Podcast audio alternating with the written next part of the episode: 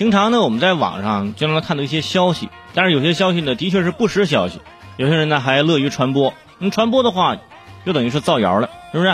比如说在九月二十五号晚上啊，未来财报就电话会议上，未来方面，未来汽车大家知道啊，就是澄清说之前有一个传闻说我们四年亏损了五十七亿美元，说这是谣言，说现在我们未来并没有说亏损五十七亿美元，没有亏损到四百亿。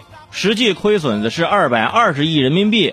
未来汽车创始人李斌表示说：“我们最近啊也看到一些媒体不专业的报道，说我们累计亏损五十七亿美金啊，在这儿我澄清一下，澄清一下啊，明白了啊，四年没有亏损四百亿，实际上是亏损了二百二十亿啊，的确是需要辟谣啊，不辟谣呢，你都不知道原来还能亏这么多钱，这亏了之后还能够继续开发新车。”那些做了生意亏了两亏了两百四百的，就感觉人生无望的朋友，现在你们的进步空间很大呀！啊，距离二百二十亿，你还有二百一十九亿九千九百九十九万，嗯，等一下，二百二十亿的减两百等于多少？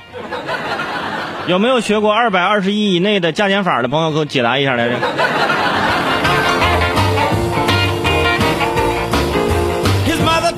不过这种实事求是啊、速度辟谣的这种精神呢，还是值得肯定的啊！就是该辟谣就辟谣啊，一分一毛不能少。而且我看了一下，上一个这么诚实的，还是在今年的五月份，有自媒体发推送说神州长城拖欠员工工资五千六百万。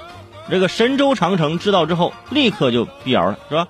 报道不实，我们没有欠五千六百万，我们主要是。子公司一共，我们是一共欠了是八千一百四十一点五八万。我的天哪，这已经不是辟谣了，是深度的反向辟谣。没错，我最大的套路就是真诚，等着别人挖坑，我还不如自己掘地，对不对？但是我们也不希望啊，这种欠薪后放弃治疗的公司，就像未来汽车，即使亏损，创始人李斌啊，也是说未来汽车，他只是一个四岁的孩子呀。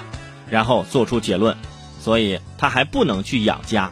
你还别说，他还是个孩子。这句话放到哪儿都好使。他还是个孩子呀，都可以用到企业身上了。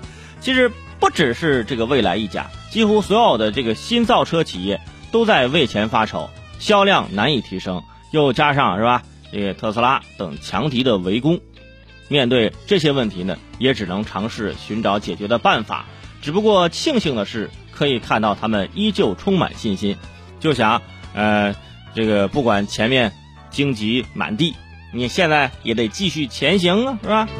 而且这李斌人家之前在会议上也说了，说有信心获得更多投资人的支持。